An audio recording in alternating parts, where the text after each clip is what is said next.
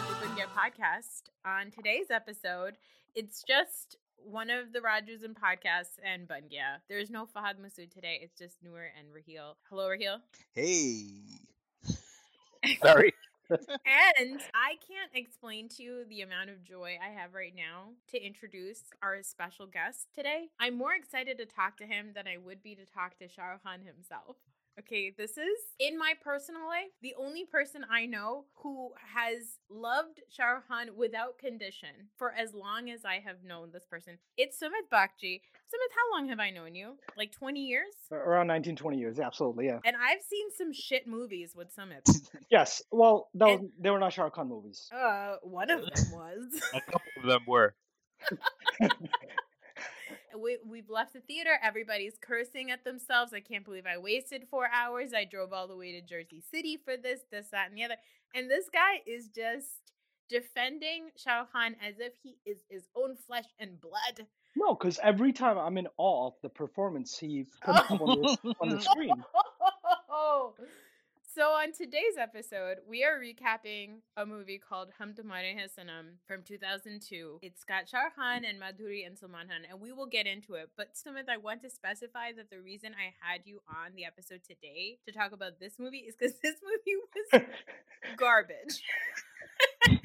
And I need to understand, you know, this is all part of the process. Like, I've been doing this for a couple of years and watching these movies.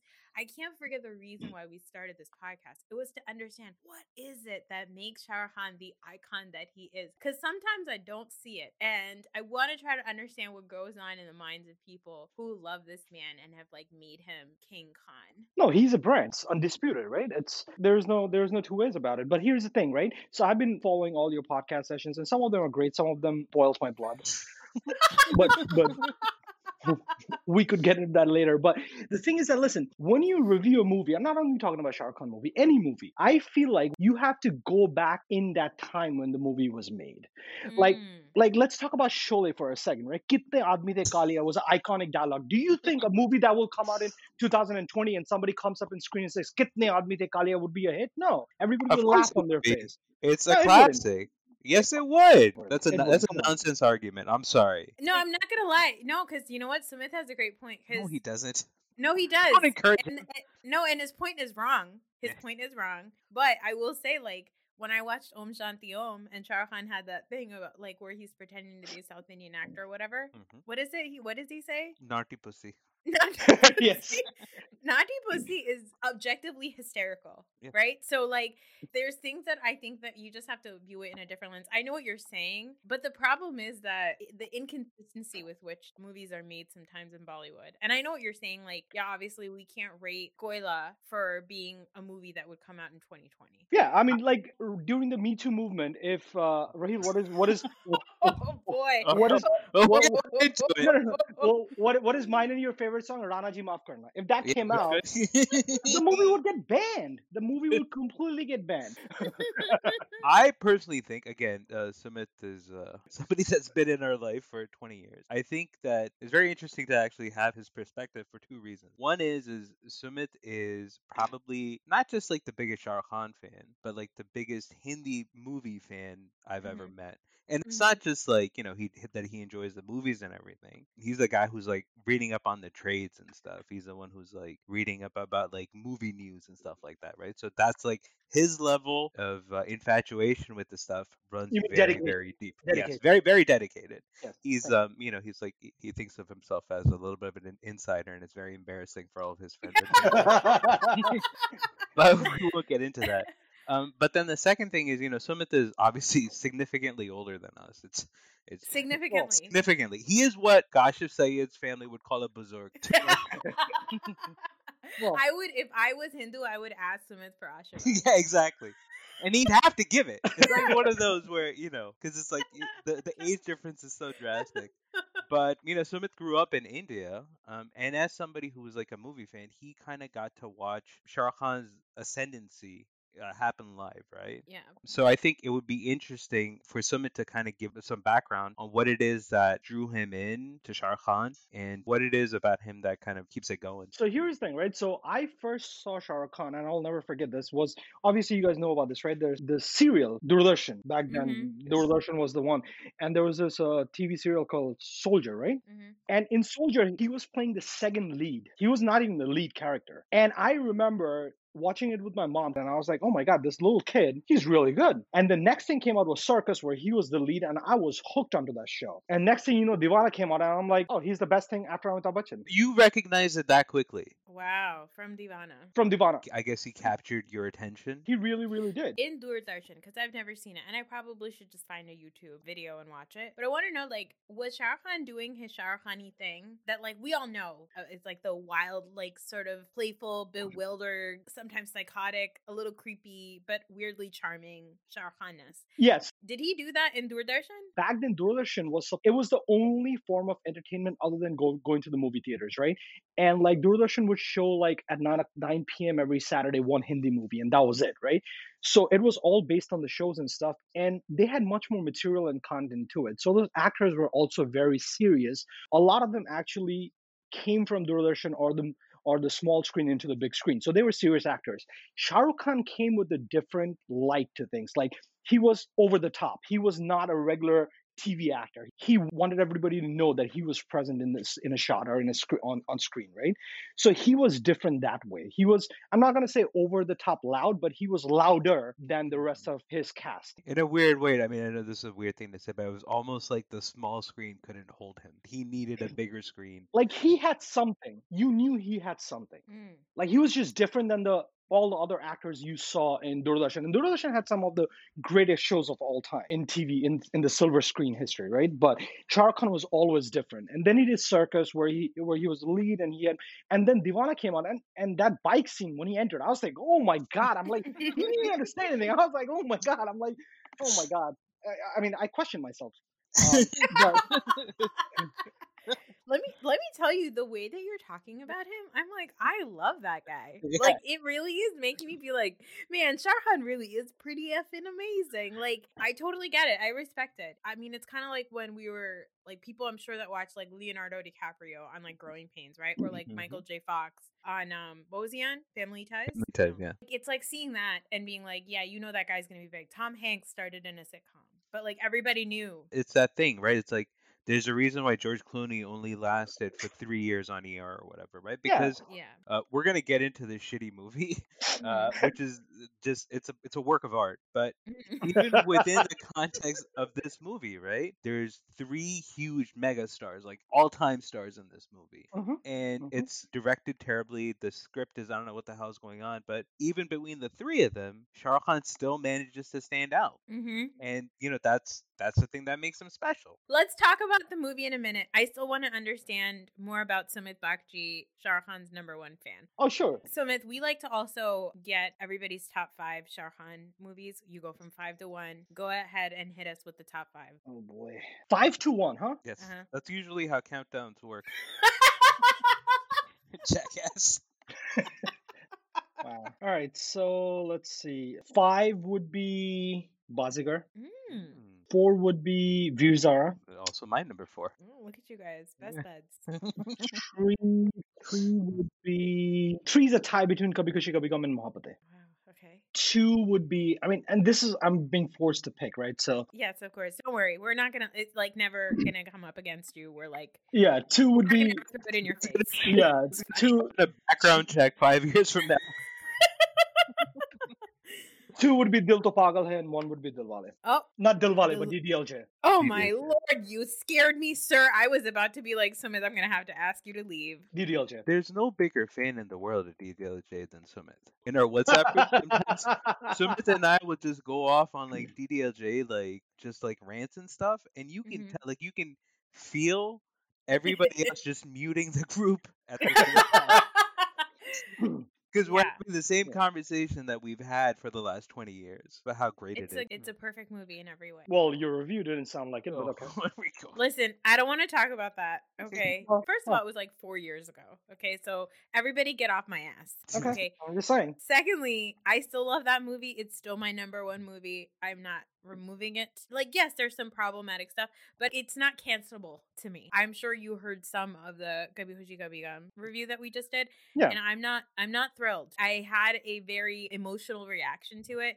I will say still, in terms of Shah Rukh Khan movies and Shah Rukh Khan himself, phenomenal.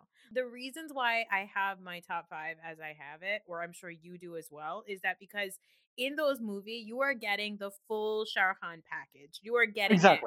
From top to bottom, he is giving you tears. He's giving you laughter. He's giving you all of it. So, I respect your list. I really do. I'm shocked at how much I'm agreeing with you. I am a little bit surprised that no Dilsey on the list, huh? No, I mean, Dilsey's not top 5, no. Dilsey really isn't. It is obviously a Shah Rukh Khan movie, but it's not like the Shah Rukh Khan entertainer that he is. Other than, I guess, Chaya Chaya, but the rest of it isn't like the Yash Raj experience that you get. Yeah, and Chaya Chaya is more for Malaika Arora. That's her big break to the screen. Right? Sumit Bakshi is happily married, has been happily married for 12 years. Can I ask a question about DDLJ? Even though we've talked about this many times, but you obviously, our experience of watching DDLJ was very different, right? We watched it here in America. Mm-hmm. Sumit, you watched it in the theater, right? Yes, I did. And as you were watching it, did it immediately become your favorite movie ever? Or is that something that kind of happened over time? By interval, it was the best movie I've ever seen. Hollywood, Bollywood, Bengali, anything. I watched this movie with 2 of my best friends in India, and I left the theater and I bought tickets for the next day. Oh my gosh. Yes. That sounds about right. That's how my husband does Christopher Nolan movies. He'll sometimes go and watch a Batman movie and then just decide when he's going to watch it again right by the time he's done watching it. So yeah. I get it. I get that psychotic behavior. Yeah. I mean, that's exactly what I did. But I get it. I totally get it. I don't see why you wouldn't do that when you couldn't stream it on Netflix. So you were like, I need to watch this again. I get it. And here's the thing. Let's say DDLJ came out today and I could stream it on Netflix or watch it on IPTV or get like 1 million downloads. I would still go watch it in the theater because I want that experience. Yes. That's true. You know what? I would absolutely love to go watch DDLJ. I'm getting emotional talking about this. Oh, absolutely. I mean, I don't know what's wrong with me. Oh, boy. 2020's been a tough year, you guys. Hamare paas aur kuch hai nahi. At least we have DDLJ. So I think I'm gonna watch it tonight. I need to cleanse. You need a palate cleanser after this shit that we just watched. So you know what I used to do in the beginning of this podcast when I used to have to watch a lot of the really shitty movies that Shah Rukh Khan made in his early on in his career. I would watch it and I would get so frustrated that I was like, "There's no way I can spend time now talking about this movie. I need a palate cleanser." I would just go and I would put on DDLJ or I would put on random scenes from K3G. Like I would just go watch that because it really takes you off the ledge of like. I don't ever want to watch an Indian movie ever again. But the weird thing is, after this movie, I was like, okay, look, let's just get into this movie, okay? I mean, we're going to get to it at the end of it, but I want to watch this movie once a year for the rest of my life. I need to. The Wednesday before Thanksgiving, I'm starting a new tradition. Yes. So when we talked about K3G, one of my big takeaways was I loved K3G because Shah Rukh Khan was just being like a fairly normal human being. And I said, I really want him now, especially in his 50s, to be playing a brother, a husband, a regular family man. Like, I don't want him to be trying to go to space as a dwarf. I don't need him to be playing his own biggest fan doing parkour in the streets of Europe. Like, I don't need him to do any of that. I just want him to play a brother and husband. And but you realize, movie, right? That's why if we look at his past 3 to 4 years, right? The reason his movies haven't done as well as it has done in the past is because he is a failure of his own success. Oh shit. Oh my goodness. Oh my God. Right? He really is, because this guy has been trying to break from that image and doing stuff which maybe other than Amir Khan, no other mainstream actor would want to try, right? Mm-hmm. Like being such a big international brand, he tried to play a dwarf, right? He tried to play a psychotic fan in the movie Fan, right? Stuff like this, he is trying to break out of that shackle that he has, but even you said, Noor, like, I want to see him as that boyfriend, as that husband, as that the person everybody can look and screen and say, I want a piece of this guy because he is one of me, right? He belongs in my family. He's either my brother or my son or my husband or my boyfriend, right? That's what everybody wants from him. So the moment he jumps on screen in Rais and starts shooting his mentor, everybody's like, oh, what the hell did Shah Rukh Khan just do, right?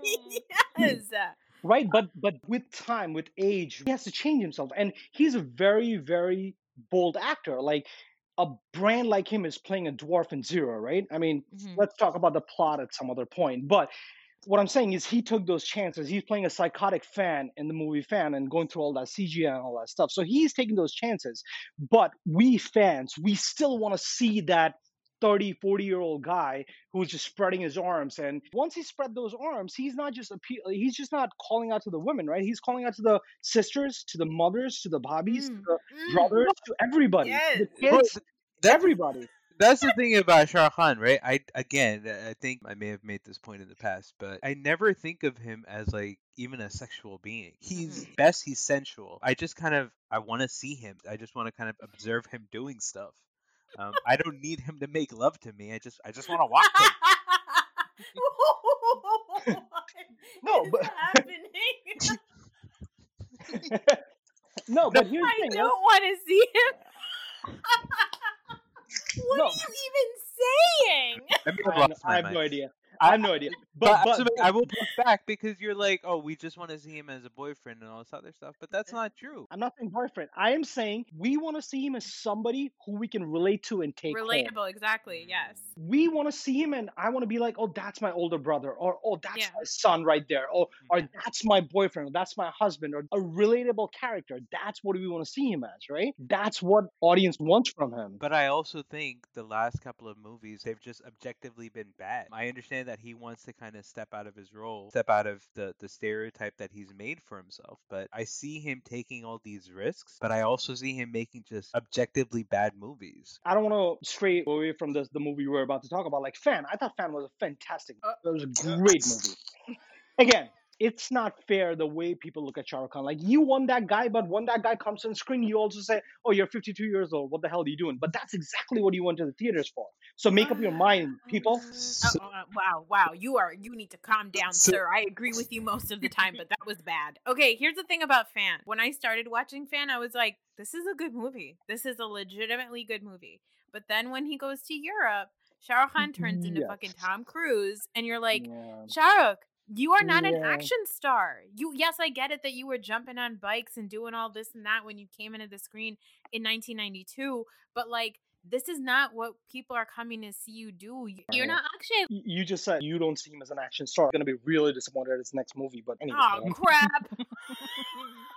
No, but even Rais, right? Rais, I liked him in Rais, but the problem with Rais was that, like, when I started to watch the movie, I thought to myself, okay, he's going to play a bad guy. And that's fine by me. Like, that's okay. I actually love Shah Rukh Khan in negative roles. I loved him in Bazigar. I loved him in Anjam. I loved him in Dar. I think the issue that I have with Shah Rukh Khan in his roles now is that nobody is willing to see him be bad and go all the way bad.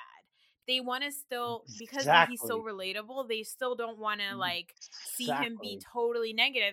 And that's the shame in that, is that he truly is a talented actor. He is actually a good actor. He is actually very captivating on the screen. I just wish that he would pick a lane and stick with it, at least for just the movie, and just see what happens. Like, even in Zero, the movie is bonkers. Okay, the movie is fucking crazy. But in the movie, the character that he plays is a legitimately entertaining character. It is. I agree. He is hilarious as that character. That character didn't need to be a dwarf. That character didn't need to go to space. That character could have just been that character, and he played it so well. He's adding all these bells and whistles and extra things. Exactly. In movies that I agree. He doesn't need. I agree. He, I think, is like good enough on as his own. So look at us. It's a Thanksgiving miracle.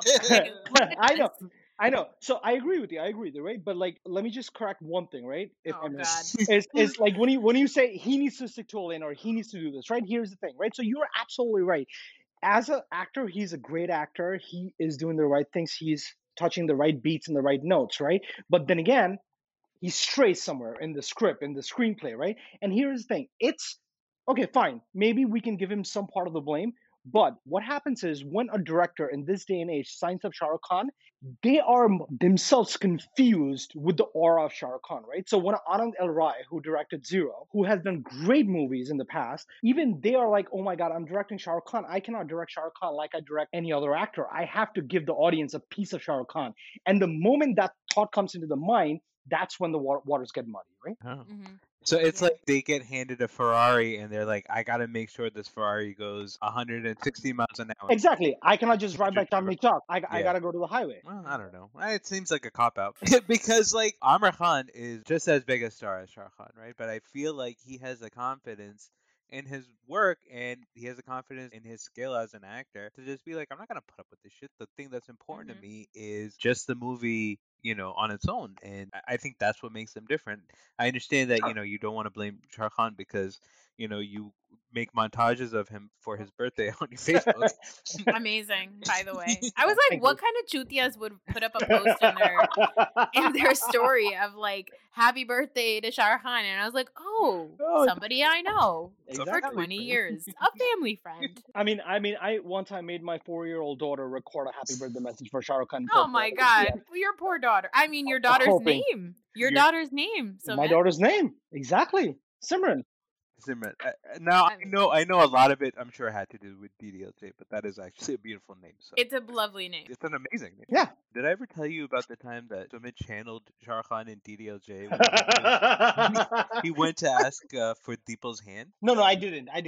Deepal's mom called me because I got busted. Like she found out cell phone bills, and she found out that Deepal was dating a new as old as time. I get it. Right, right. Exactly. I go there like 7:00 in the freaking morning, and the night before I was partying. And Deepal's mom talks to me for like half hour, 45 minutes, and she goes like, you seem like a perfectly nice guy, whatever. Mera husband na non-Gujarati ko pasand nahi karte, to tum na meri beti ko leke bhag jao.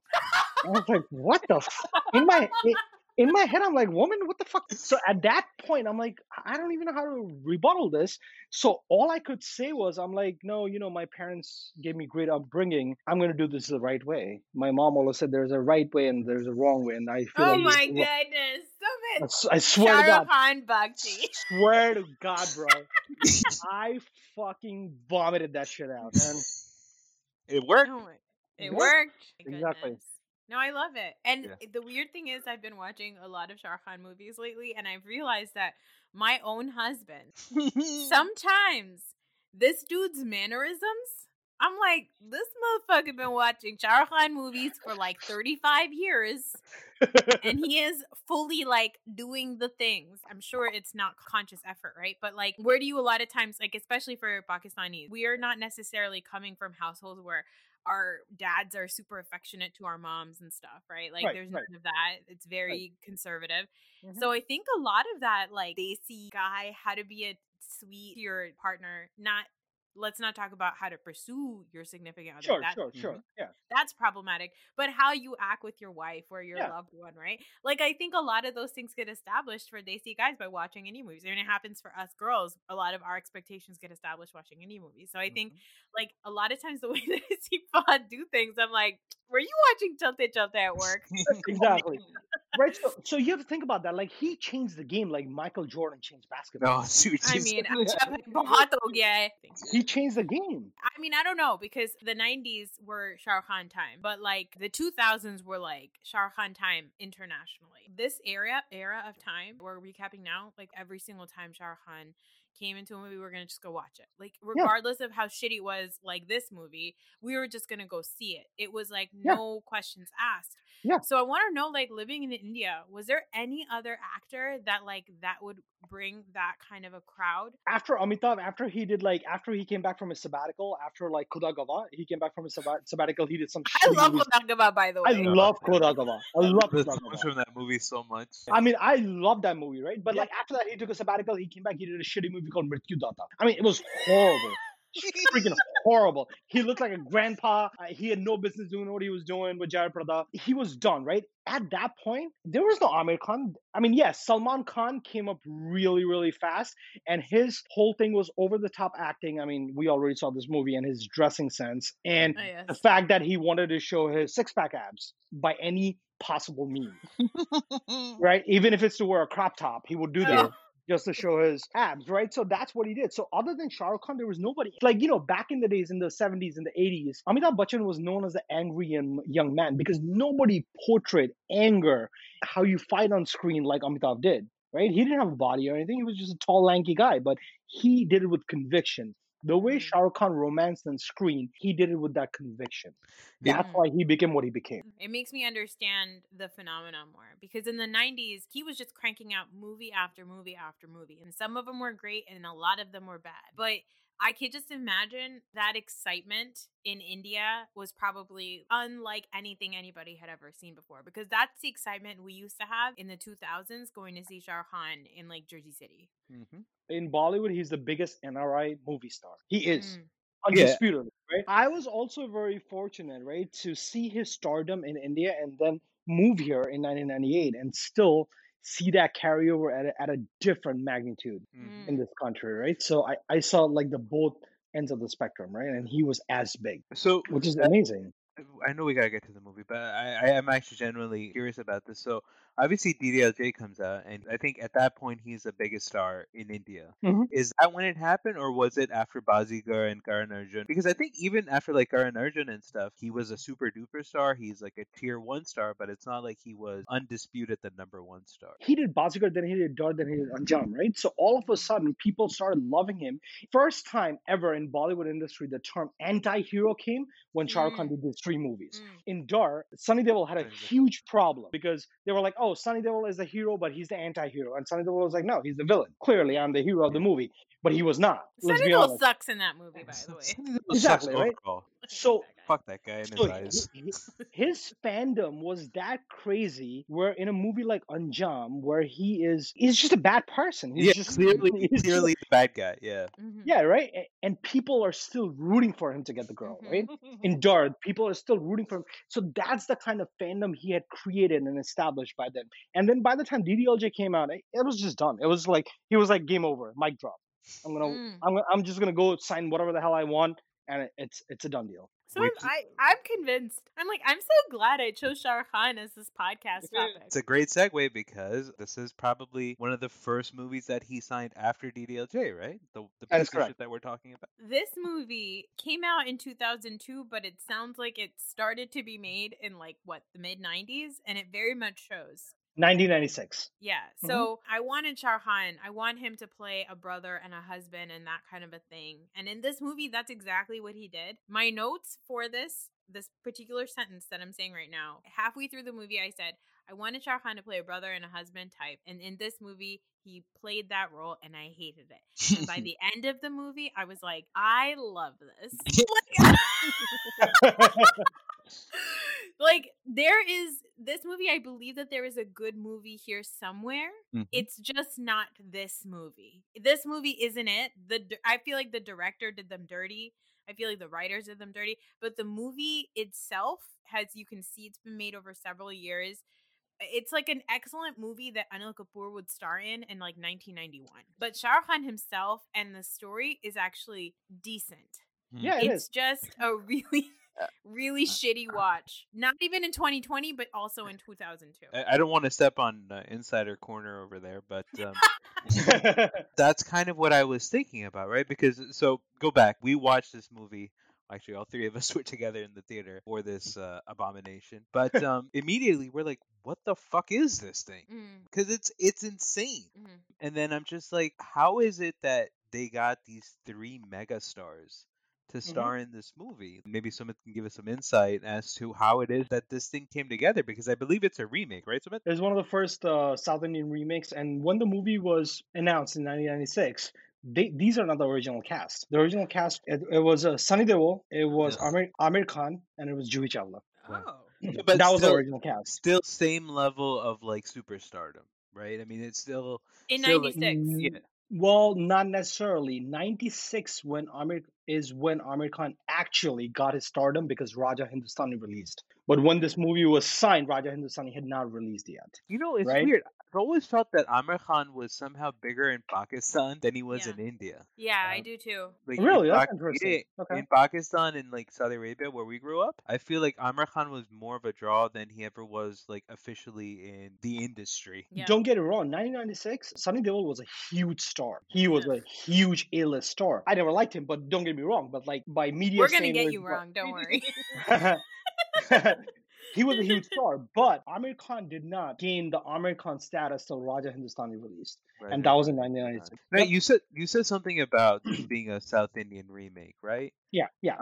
What is, as an Indian movie watcher, and especially somebody who grew up in India, what is your relationship with South Indian cinema? I have never watched a South Indian movie, right? The only way I will watch a remake or a movie which is directed by a South Indian director, other than Shah Rukh Khan casting in it, obviously, will be if it's Maniratnam. Because Maniratnam is the kind of a director who is not a South Indian director. He's just a creator. He's just a storyteller, right? Well, this sounds super racist, first of all. It's like sprinkled with microaggression.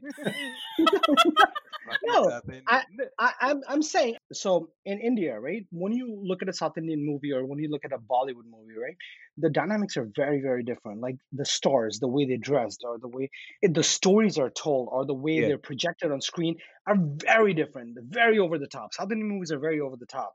They love big muchas. They love big tones. Very body positive. Yeah. They're like, when you look at them, you're like, you know what I'm saying?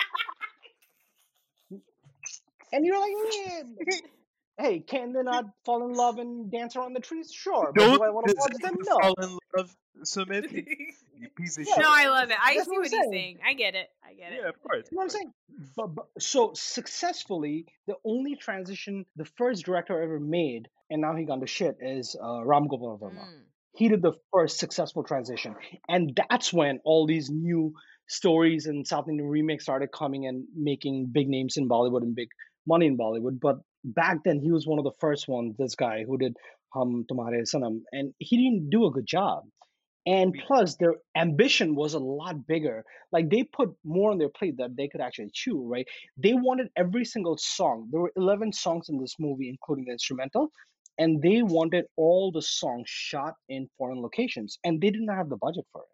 If you remember one of the scenes where Madhuri Dixit is on the phone with Salman Khan talking in her living room, she hangs up the phone and she starts singing Kuch Kuch Hota Hai as she walks away from the phone, right? Yes. Okay, Kuch Kuch Hota Hai did not release in 1998. This movie started shooting in 1996. What the hell? Yeah, so it's reshoots. I think that's the reason why it took 6 years to complete, right? Yeah, and it looks, and you can tell the scenes that were old and new. You can tell by Shah Rukh Khan's hair. You can tell by Madhuri's, waist. You can tell by Salman Khan's hair plugs. Like, you can tell when this movie is made. Even before we went to watch it, right? What my memory of in 2002 is that title song, right? So I'm sure we watched the previews on AVS or whatever. That's what we thought we were getting. And then we walked into the theater and we were fucking bamboozled. Because think about it, this movie was announced in 1996. In 1997, what came out? Dil To Pagal Hai came out. I mean, come on. But let us answer. He's like a preacher. He's like a preacher on his pulpit, just like saying the gospel of Shah Rukh Khan. You sound like our imam during like khutbah.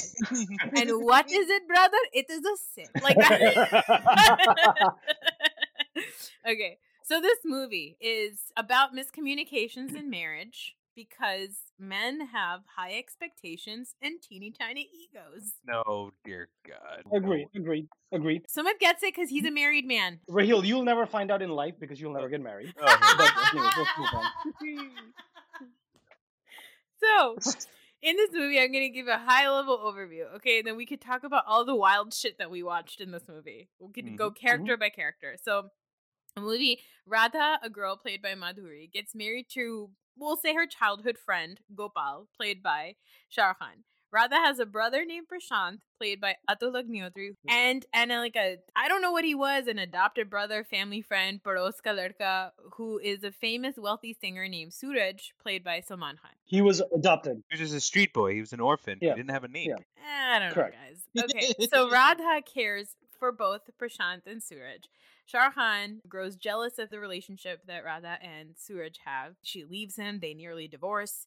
There's a whole lot of miscommunication that gets resolved when Suraj's blind girlfriend played by Aishwarya Rai, tells Gopal that he's a jealous little man. Yes. That's it. That's the movie. And you know what? High level, that's a good movie. But I also feel before the blind girl told Gopal, he was coming into realization. And you can see that from Shah Rukh Khan's acting when he was talking to the Ghora, when he was talking to the Ghora in the living. You mean his Devdas audition? That's exactly what I thought it was. Because I was like, I kind of remembered that scene. But then I'm looking at the clock, and this thing is going on for like 6 minutes. He's talking to ceramic horse. It's insane. You could tell from the beginning to the end, like you could tell that it's now. By the time they finished the movie, we were in the 2000s. Y2K had happened, like the world had gone on. And in the beginning of the movie, you can tell again, like this is a movie that Anil Kapoor could have been in. Shah Khan in the movie, he is an interesting character. When Shah Khan is on screen in this movie, I'm watching. I'm interested. When other people are on screen, when Salman Khan is on screen, I am cringing. I'm livid. I'm livid. I'm cringing and I am looking away because he makes me so uncomfortable. There's a scene where Salman Khan is on the phone with his girlfriend and he's professing his love to her, but he's like moving around the living room and acting out the words. Like I felt uncomfortable watching Salman Khan, and I had to ask myself, like, first of all, why did I like him in the 90s? Okay, what other stupid things did I do in the 90s? Like, why is Salman Khan famous? Because he's really bad. He's really bad. So here's the thing, right? So I know this is a podcast about SRK and not Salman Khan, but like in the 90s, that's what he was known for, over the top. He was always that bubbly, jolly guy, doesn't give a F about anything, and then finally comes in, somehow saves the day. And the last 5 minutes, he has this major monologue where it's really sad and serious, and that's it, takes the fucking cake, right? That was Salman Khan. You realize that Taro Ka Chamakta Gehna Ho, whatever that song, right? In the first 30 to 45 seconds of that song, right? That's where Karan Johar picked up the whole Kuch Kuch Hota Hai, his entrance. His cameo. Oh. His cameo in the Shadi song. My God. Exactly. No, so this is what you get for having an insider on the podcast, guys. This is, I think you should charge extra for this episode. Charge extra? It's going on a Patreon. Yeah. So, and that's the thing, right? That's the difference between a Shah Rukh Khan and a Salman Khan, because they both have bad material to work with here. Both have bad direction to work with here. But one of them stays compelling, and the other one, I don't know what the hell Salman Khan was doing. For some reason, I imagine him being like a 35-year-old who still calls his penis like chuchu. You know what I mean? I don't even know what that means. I don't know what that means either. But that's the thought that came from inside my heart. I was like, that is a man that calls his penis a chuchu. And he thinks that when he gets an erection, that means that a storm's coming. You know what I mean? To somebody who's not a human being. Mm. I mean, I have so many questions, but that needs to be unpacked off the air, preferably with your sister not here. So, no, but I know, like, he's exactly. Shah Rukh Khan the movie is wild. The movie is wacky. It's shot really weird. There's bizarre scenes. There's a lot of random cuts. There's a lot of low-hanging fruit in this movie that we could make fun of. But like, Shah Rukh Khan is genuinely so funny. There's a whole sequence where Radha and Gopal have just gotten married. They live in a house with, Radha's Nana and then Gopal's sister and Radha's brother. There's like all these people the whole time. It's great because Gopal is just trying to do his wife in peace. Yes. He's like just trying to empty the whole house. Comes home from work, the whole family keeps walking, and he lifts up Radha in his godi, and then the sister comes in and she goes, "Kya kar rahe ho bhaiya?" And he goes, "Abhi karne ki koshish to kar raha hu." Yeah, it was amazing. But there's questionable, right? He was trying to do her in the front lawn. I mean, why would you want to do that, right? That's true. I was like, just go somewhere, man. It's relaxed. Like, speaking of, who's the lady that plays the sister? Because she is gorgeous. Suman Ranganathan. She was pretty popular back in the days. Mm. Was she? I will say, so there's that scene towards the end where Gopal and Suraj have their little standoff on the cliff, and Shah Rukh Khan takes a gun. Gopal to give it to him to kill himself. He's wild. But like, you know, at this point, Gopal is flustered. He thinks that his wife is having an affair with this guy, Suraj, and he goes to talk to Suraj, and that's where Suraj realizes, like, oh, they're having all these marital problems because Gopal thinks that there's something going on between Radha and I. But even in that, when they're, like, fighting with each other, you can see the type of acting they do. Mm-hmm. And honestly, in that scene, I was like, maybe Salman Khan is, like, okay. I still could barely pay attention to Salman Khan because Shahan really takes over so much of the screen, even though it was, like, a little bit of, like, overacting. I still really enjoyed it, and it was nice to see actually the both of them on screen acting, because the rest of the movie is just like both of them talking to Madhuri, who, by the way, is just the most stunning person ever. Oh, she is. Absolutely. But in this movie, they made her look matronly AF. So one thing I really hated about Madhuri in this movie was, or not Madhuri, but the director was like, before she got married, pre-marriage, she was this bubbly, charming, attractive girl wearing shalwar kameez, nicely hair done. And the moment she gets married, it's always like tied up, like oily with the sindoor. Yeah. I'm like, what the fuck is happening? Yes. Did Shah Rukh Khan tell you to do this? Like, but there is a subtle hint in Shah Rukh Khan's character in the movie where he does not like women dressing modern, quote unquote, right? Mm-hmm. And he hints that throughout the movie, though. Yes. So maybe that's how, I mean, the director didn't portray it well if you did not really pick up on those subtle hints, but like I feel like maybe that's the justification behind it, but I still find it very ridiculous. My point about Madhuri in this thing was I'm only going back and watching these movies for the purposes of this podcast. I haven't seen a Madhuri movie in a long time. What I was surprised by was like she is so beautiful. Mm-hmm. Gorgeous. And I feel like because we grew up in the 90s, we're almost spoiled by how good she is. Apart from just being beautiful, she's a really good actress. She's a legit good actress, yeah. It just caught me by surprise just how drawn to her I was. It was just a screenplay, but like I agree with where Noor was saying, like every single scene you give to Shah Rukh Khan when there was something to do, he excelled. He really portrayed that frustrated person where he knew he was wrong, he was fighting within himself, but he still had to stick to his roots and his gut feeling, right? I mean, I feel like that was amazing. Can't help but just be drawn to him in one way or the other. Sometimes I didn't like what he was doing, but I still had to watch it. Because of the podcast. Yeah, because of the podcast, yeah. But I think Bollywood also, and I don't know if this has gotten better because, again, I haven't really watched a lot of Bollywood movies, but I think that Bollywood has this problem that, like, I often see, like, Hallmark movies have, which is just that their extras and their side actors are just, like, there, and they're not really doing anything. So sometimes when Shah Rukh Khan is going above and beyond and doing his Shah Rukh Khan thing, the background actors and the side characters are just there like statues, so it just looks ridiculous. You're like, why are you doing this? Like, you're doing the most, you're being so extra that looks absurd. But in the scene where he's fighting with his wife and he's telling her, like, I feel jealous, Madhuri is a great actress and he's a good actor. And actually seeing them together, I was like, this isn't bad. But then Neeta opens the door and she sees brother and Bhabhi fighting. And as soon as Neeta comes into the shot, because she is this like Z-list actress, because she's just there almost like the plastic horse, right, all of a sudden the balance in the screen goes off. Well, the casting of the movie is all sorts of wrong, right? In the initial scene, you see Aloknath, who is a different story. We'll never make a movie ever again because he's a perv. But can you give us an update on that as an insider? What's going on with the look? Very interested. He's done. Bollywood killed producers and I can't sign him anymore because he's a perv. Apparently, after the sun sets, he becomes from dharmic to lucha. I mean,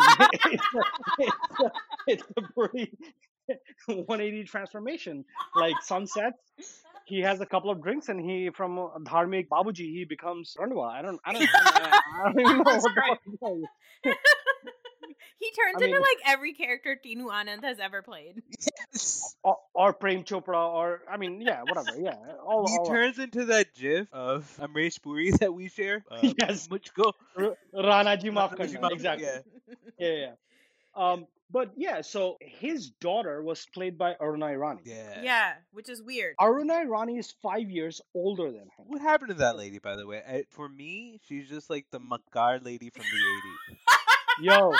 If you watch this lady back in the 60s, like 70s and stuff, yeah, she was doing item numbers. She was doing. Oh hell yeah! Yeah, she was an item girl. Yeah. She got it going on for her. But in this particular movie, she was 5 years older than him, and like that's what I'm saying. Look at that freaking casting. It was just a disaster all over the place. Yeah, like they signed all these huge stars, and there's a reason why they signed all the stars, right? So 2002, when the movie came out, look at what the other movies came out. Satya, Company. right? Meri Yaar Ki Shaadi Hai. 1997, if you look at 1997, the movies that came out was Dil To Pagal Hai, Gupt, Virasat, Pardes, Yes Boss, Hero Number One. I mean, Koila. That's why this cast was signed, because they were supposed to deliver all this big budget YRF hits. So it was just a ride they went on, but they obviously fucked up and they didn't have the money the YRFs did or the Chopras did, and they ended up with a shit 8 years later, and it fucked. The way that you're describing it, it almost feels like, you know, the actors are kind of beholden to the directors, and I get that to some point. At the same time, all three of these actors, I would feel, have a lot of say as to what it is that they sign. Sure. What I was trying to understand was, why is it that Shah Rukh Khan, coming off of DDLJ, decides to do this? Why is it that Salman Khan and Madhuri, coming off of Hum Aapke Hain Kaun, decide to do this movie? Like, what is it about the script? Because I don't think it's a bad story. Exactly. Yeah. Back to Noor's original point, right? If you look at the story, like Noor summarized it in the beginning, it's not a bad story. It's not a bad story. It's a good story. The screenplay over 8 years got effed up. Like, maybe the screenplay in draft one was like, oh my God, this is amazing. But by draft 89, it was like, what the fuck? And by then, they already got the money, they signed up. What the fuck are they going to do? They're just going to move on. I mean, at this point, all these three actors we are talking about, they're humongous stars, right? Yeah. What do they care? There is one bad movie in their bag, right? That's true. They got 8 other movies to write on. Yeah. And I think it probably is a bigger reflection on the director. Right? Did he do anything after this? I don't think he did. One more with Shilpa Shetty and Salman Khan, and that was a huge flop too, and that's when he was like, fuck this.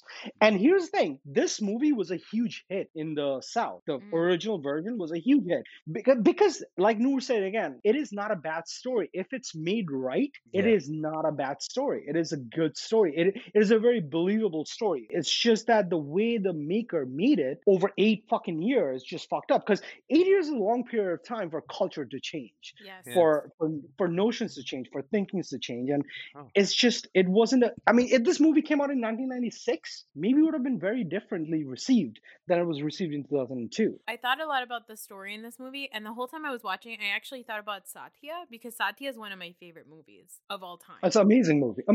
Even in Satya, the conflict that they have, it's a very nuanced storytelling, simple. Yes. I think there's such a good story that could have been told in a much nicer way if it was told the way that Satya was told, because the movie came out the same year. If this story was told that same way, I would have been like, wow, this is one of Shah Rukh Khan's best movies. And think about this, right? The subject matter of the story, it's relevant till this date, right? Mm-hmm. Yep. Like, spouses could get jealous of somebody's best friend, right? If they're that over the top, right? Yep. Maybe it's as platonic as it can be, but we can still get jealous. A wife can get jealous, a husband could. So subject matter is very relevant. It's just the way it's portrayed was like all fucked up. I would love for somebody to remake this movie. Yeah, absolutely. You know what? I think if they strip away all of the nonsense about Salman Khan being a pop singer for no fucking reason, and his fiancée being blind out of nowhere.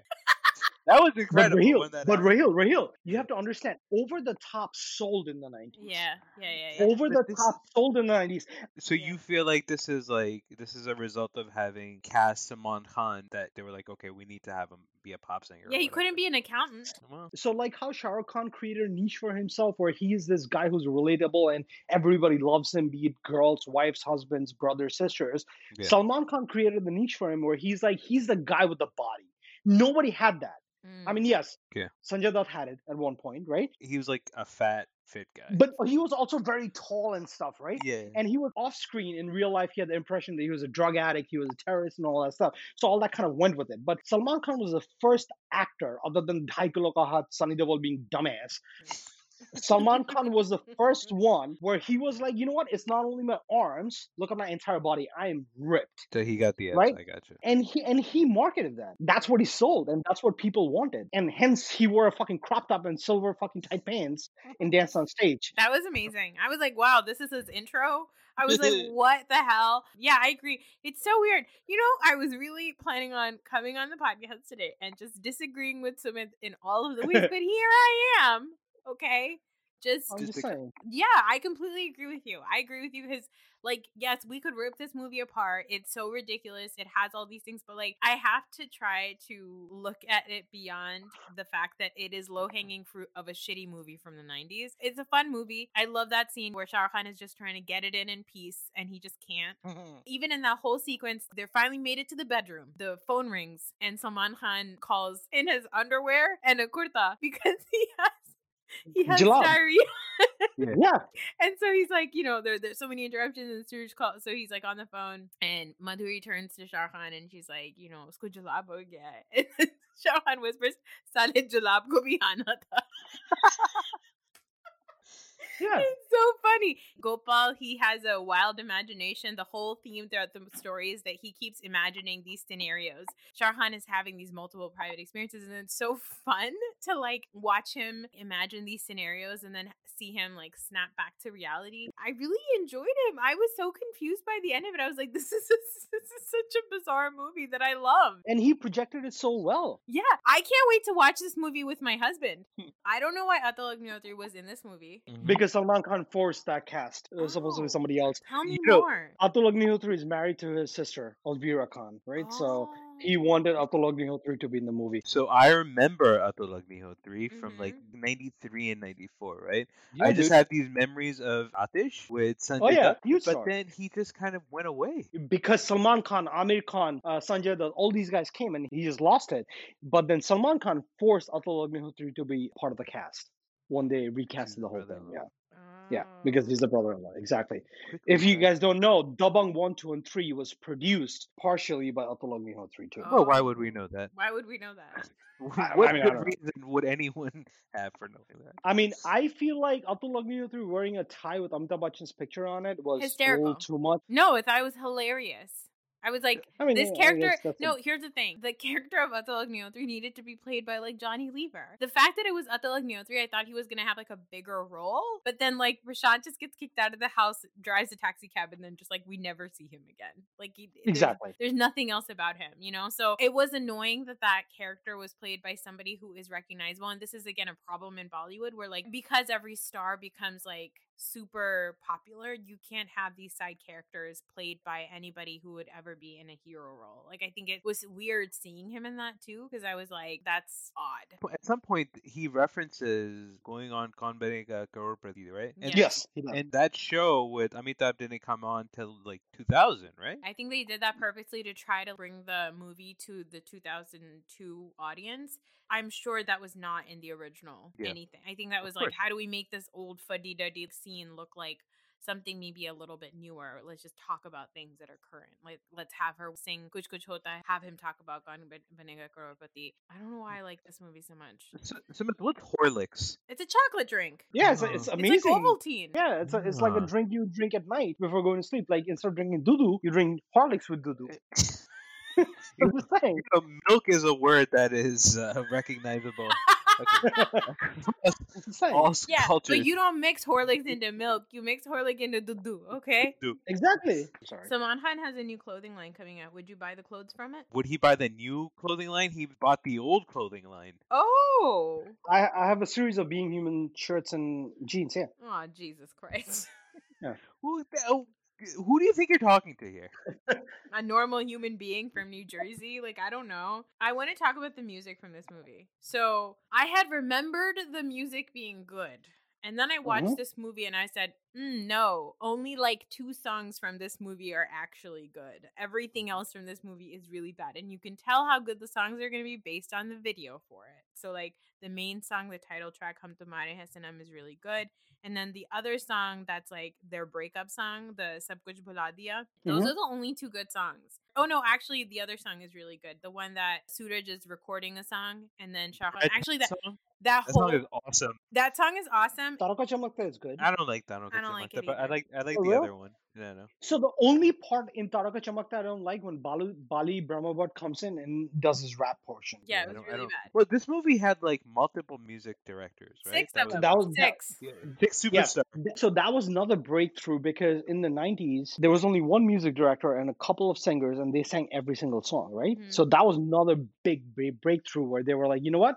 It doesn't make sense to have one guy. We'll have multiple directors and we'll have multiple singers singing different voices. Yeah. Because Udit Narayan played Shah Rukh Khan's voice for a very long time. Then Sonu Nigam took over. Mm-hmm. I think we should take this moment to have a moment of silence for S.P. Balasubramanian.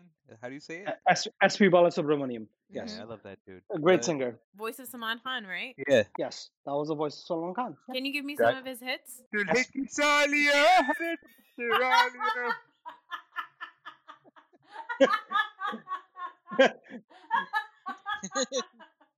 Wow. Sorry. Raheel was really passionate about it. Yeah, I did not expect that. But I know exactly what you're talking about. The music video for the song that I really liked, Gale Milaltai, the music video is hilarious. Shah Khan is so charming. He's so charming. Oh my god, he's so funny in it. So I was surprised. I thought the messaging in this movie was going to be a lot more problematic than it actually ended up being. I thought the fact that even though she was inexplicably blind, I liked the fact that a woman had to come in and explain to him. Like, I appreciated that. I appreciated that shift because I was expecting what was going to happen was that, like, I don't know, Ramu Kaka or Aloknath was going to pop in again. Like, I thought it was going to be a man-to-man conversation being like, stop being a little bitch about your wife, you know? But I like the fact that it was a woman. He explained her perspective because she was on the other end of the spectrum, right? Because she was like, I am dating the same guy who was best friends with your wife, mm-hmm. and I don't have an issue with it. Yeah. I appreciate that, you know, both of you are saying that it's great for a woman to be doing it. Unfortunately, I think that it's probably a result of them just getting Aishwarya Rai. Yes. You know, given everything else in the movie, I don't think the director or the writer was looking at it as a woman delivering the message. I think he was just looking at it as Aishwarya Rai being in his movie. Oh, yeah. I mean, Aishwarya was going to be in the movie regardless because that's when they were dating. Yes, can we talk about that for a minute? That was a troublesome relationship. Well, from what we hear from the media, yes. Oh. No, Sumit has insights. Can we talk about how beautiful Madhuri is again? Yeah, let's talk about how Madhuri is so beautiful. I love Madhuri Dixit. I agree with everything you guys say. She's gorgeous. She's a great actress. She has a great presence on screen. What I did not like about this movie with Madhuri Dixit was, like, I feel like she was just made into a prop. Mm-hmm. Like, her character was given a lot to work with. Mm-hmm, mm-hmm. Sure. Correct. Like, you have like 5 scenes. Try to excel as much as you can. Other than that, it's a Shah Rukh Khan show and a Salman Khan show. Mm. I mean, Madhuri Dixit is not just a Suman Ranganathan where she will pop into scenes and do whatever she wants and just go out. Madhuri Dixit is as prominent and as powerful as any male actor in that age or this age, right? I mean, she has that presence and she has that talent. And I think that the director did not give her enough to project. Yeah, but she's a professional, so she just showed up and she did the bullshit lines that she had to do. Yeah. Was this around the time that Madhuri had already left the industry? Like, she wasn't really... Oh, no. In 2002, Madhuri was all over, baby. Oh, well. I'm no. So sorry. Who the fuck you calling baby?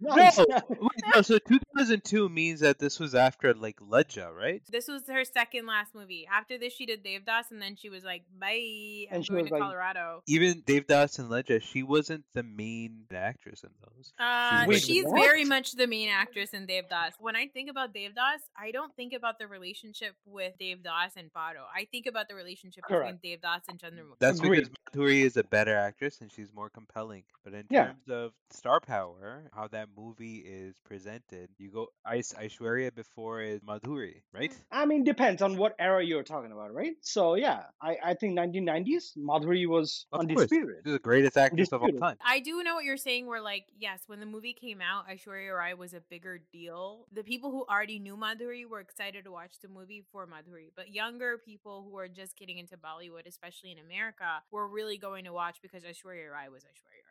Let me ask you this. So people are going to, like, your generation in America, we're going to watch Aishwarya Rai because of her talent or because she was so goddamn gorgeous? I think it's both. I mean, I think also 2000, early 2000s is when Aishwarya Rai started to get, like, international recognition too. And that's the thing, right? I mean, I think she transcended being an actress into just being a celebrity, mm-hmm. right? So there's a reason why she's the first Indian actress that's on Letterman, right? Yeah. It's because it's not because of her acting skill, however good that may be. It's because she's a huge celebrity. Yeah, and people my age love Hum Dil De Chuke Sanam. And Hum Dil De Chuke Sanam. Really? Yes. Like, you know, she had Nimura, like she had all these things around that time, and Madhuri, as wonderful as she is, was sort of fading out. Like she made this movie, she did make Ledja, but even in Ledja she was a side character. She's fantastic in Ledja. Ledja is an amazing movie.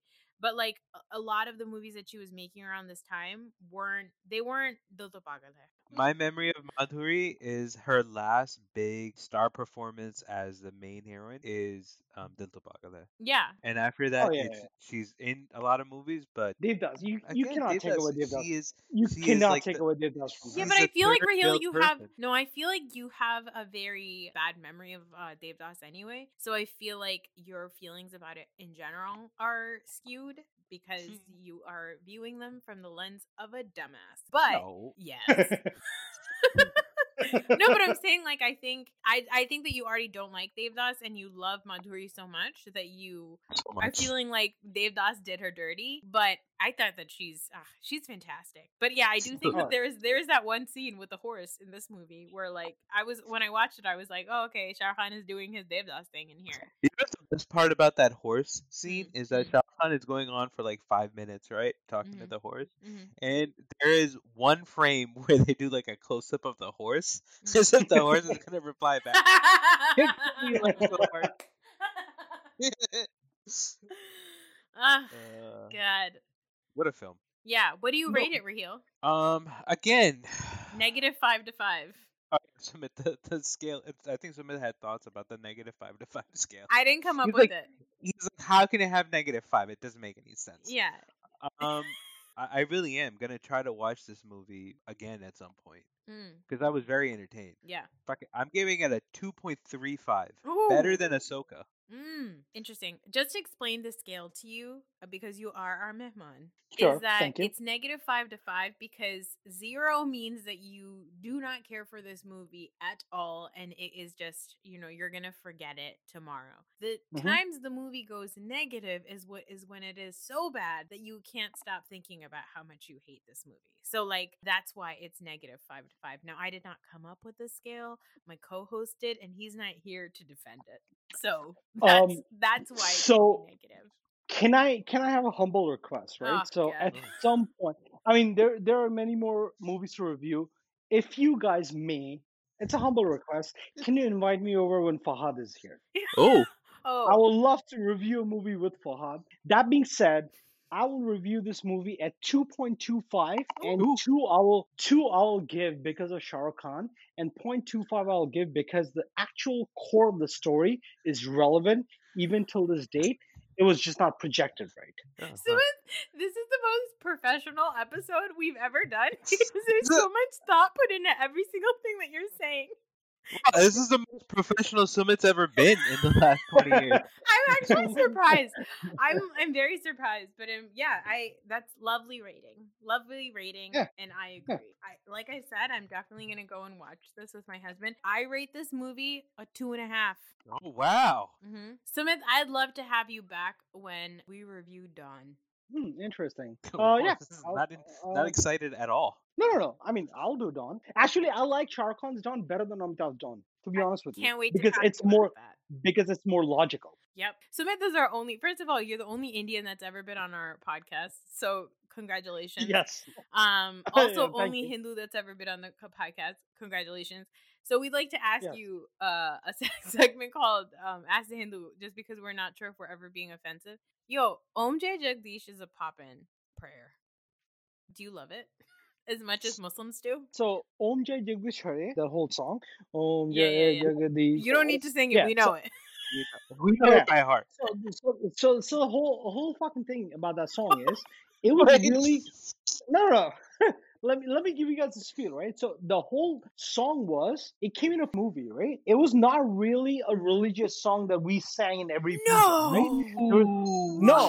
Hear me out. So what happened was, in the 90s, that fucking song was sang so many goddamn times in the movies that people got influenced, including my mother. And then all of a sudden, one day I go into the puja room and they're like, oh, yeah. I'm like, what the fuck is happening right now?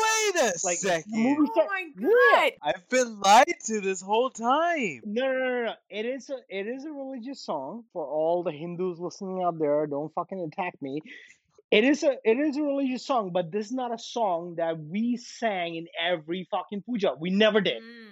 Let's just clear it out. It just got popular, and that's when we started singing in aartis and stuff. Because it just made more of a statement, or it just made more sense because everybody else knew it. Not everybody, like my mom doesn't go into the puja room every single day and does the Om Jai Jagadish. No, she doesn't fucking do it. I do. So can I ask you one of my own offensive questions? Yeah. Have you ever walked into a mandir and yelled at the god? And then has... Oh, like... Oh my god. Yeah, and then has like the god like tilted like to the side. No, and has lightning struck you afterwards? Yeah. So I would say no. I have another question for you. In the last movie in K3G and also in this movie, we heard a lot that husbands are almost a bhagwan. Would you say that in your marriage, Deepo views you as such? Well, the last time I checked, she kicked me and she put a pillow on my head because I was snoring. So I would say no. Yeah. So I would clearly say it's a no. Yeah. Wait, so is that more of a cultural thing than a religious thing, or is it a religious thing? It is a cultural thing. It's a cultural thing. Have you ever? Has anyone ever gone for Ashirvad and then you stopped them? And then hugged them instead. Yes, absolutely. Oh. Absolutely. This Diwali, Simi came and tried to touch my feet. Oh my god! Yeah. Because she's at an age where she is like, you know, in Hinduism, right? So we feel like till 4 or 5, bache Bhagwan ke roop hote hain. I'm gonna cry. Yeah, so we're like, you know, till 4 or 5, you're not supposed to touch the feet, whatever, because aap Bhagwan ke roop ho. Yeah. But now she's 6, turning into 7, and my mom has a huge influence on Sami. So this Diwali, when I gave her the gift, she was like, oh, Baba, I'm going to touch your feet. And she wanted to touch my feet. I started crying, and then I lifted her up. I'm almost crying right now. I was an utter fucking mess. I was like, oh my God, don't touch my feet. Oh. I'll lift you up. I'll hug you, whatever, whatnot. No. I mean, you know what? How about this? Go to my room, take another $100 on my wallet. It doesn't matter. Do what you gotta do, but never ever do this ever again. But oh my goodness! Ugh. Also, you were one of the lucky people, along with my husband, who got to see Shah Rukh Khan at Letterman. Okay. Oh, amazing! Oh boy, amazing! Tell us. I was in the front row. I smelled him. That's too much information. How do you know you weren't smelling Dave? They were sitting next to each other. Oh, that's true. Did he smell like samosa? What'd you get? There was some curry in there. I don't know, man. There was like a half a second shot in there, and if you look at my face, if you pause it at the right time, you look at my face and you're like, oh my god, this guy just found God. Right? Like, that's how my face looked. I'm like, oh my god, Shah Rukh Khan, oh my god. But like, oh my god. As Fahad, right? We spoke about it later on after the show, right? Like, Shah Rukh Khan is the most wittiest, intelligent, like he's just amazing, right? No. I'm not saying because, like, he really is, right? He really is a smart individual. One of the things that I thought was really nice in the interview, and I think you, like, touched on it a little bit, is that he admits that he's not making the right movies, and he's not good right now, and that his movies have been flops. Like, he admits to his failures, and he admits that he needs to take a break and figure it out and maybe just, like, be a dad for a little while. And I think that, again, makes him a very relatable person. I don't see that with Salman Khan. Like, Salman Khan just, like, 2 days ago, posted a picture of himself shirtless on a horse. Yes. And it said, it was an advertisement for clothing. It was like, new clothing coming soon. Here I am shirtless on a horse. You know, like, it's completely, like, he's still living in that untouchable Salman Khan world of the 90s where you didn't have social media. Whereas now Shah Rukh Khan, when he's on social media, he's still, I think he's a little I think he's still really corny, but he's still somewhat like a normal human being to some degree.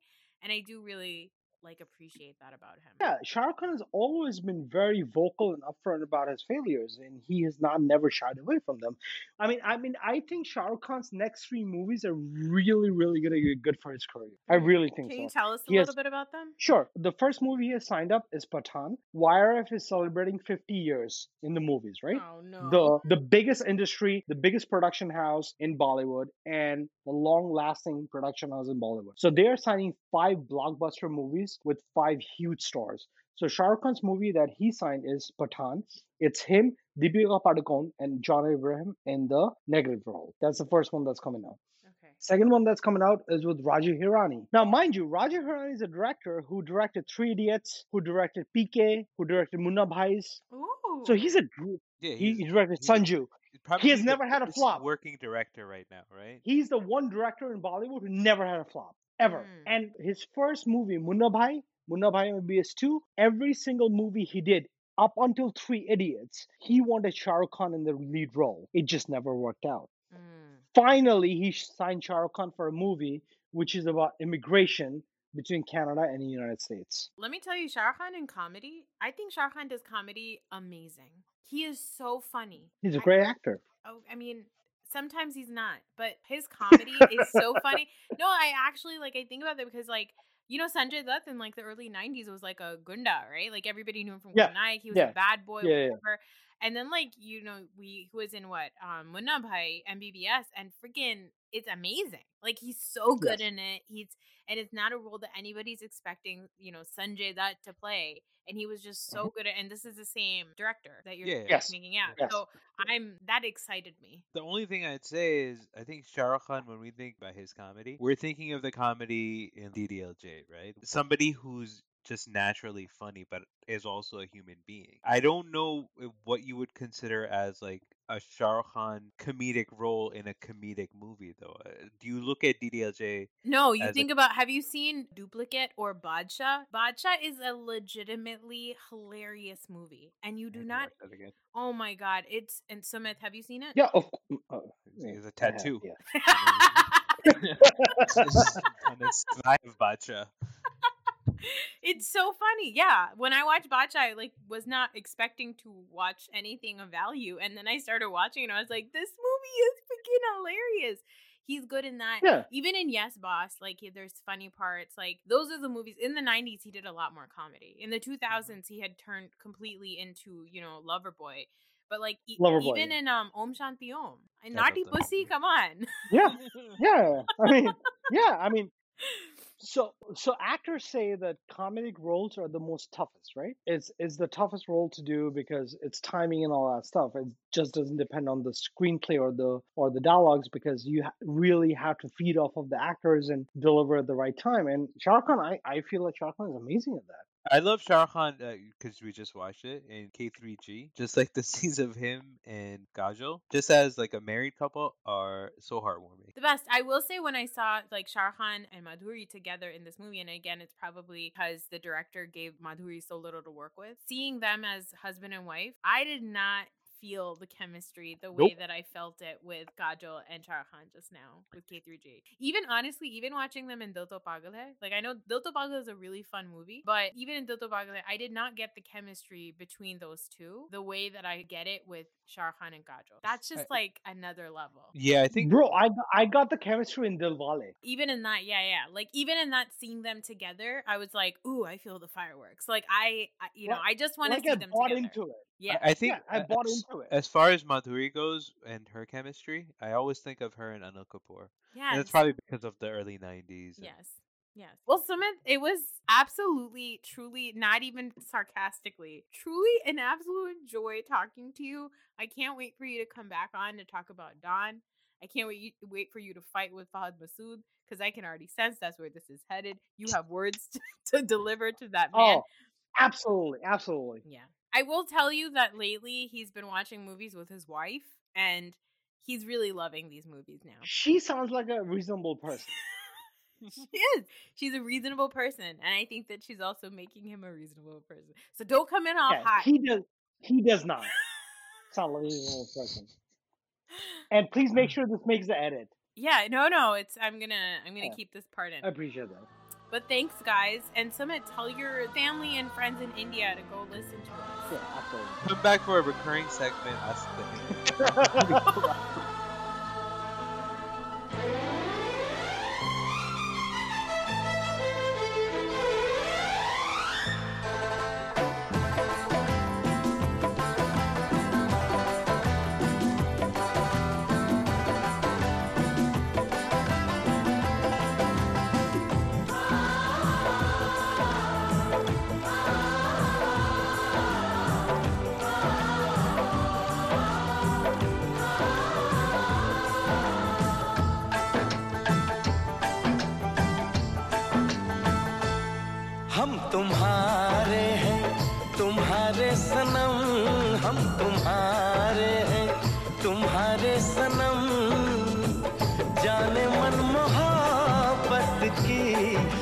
कसम की कसम ना जुदा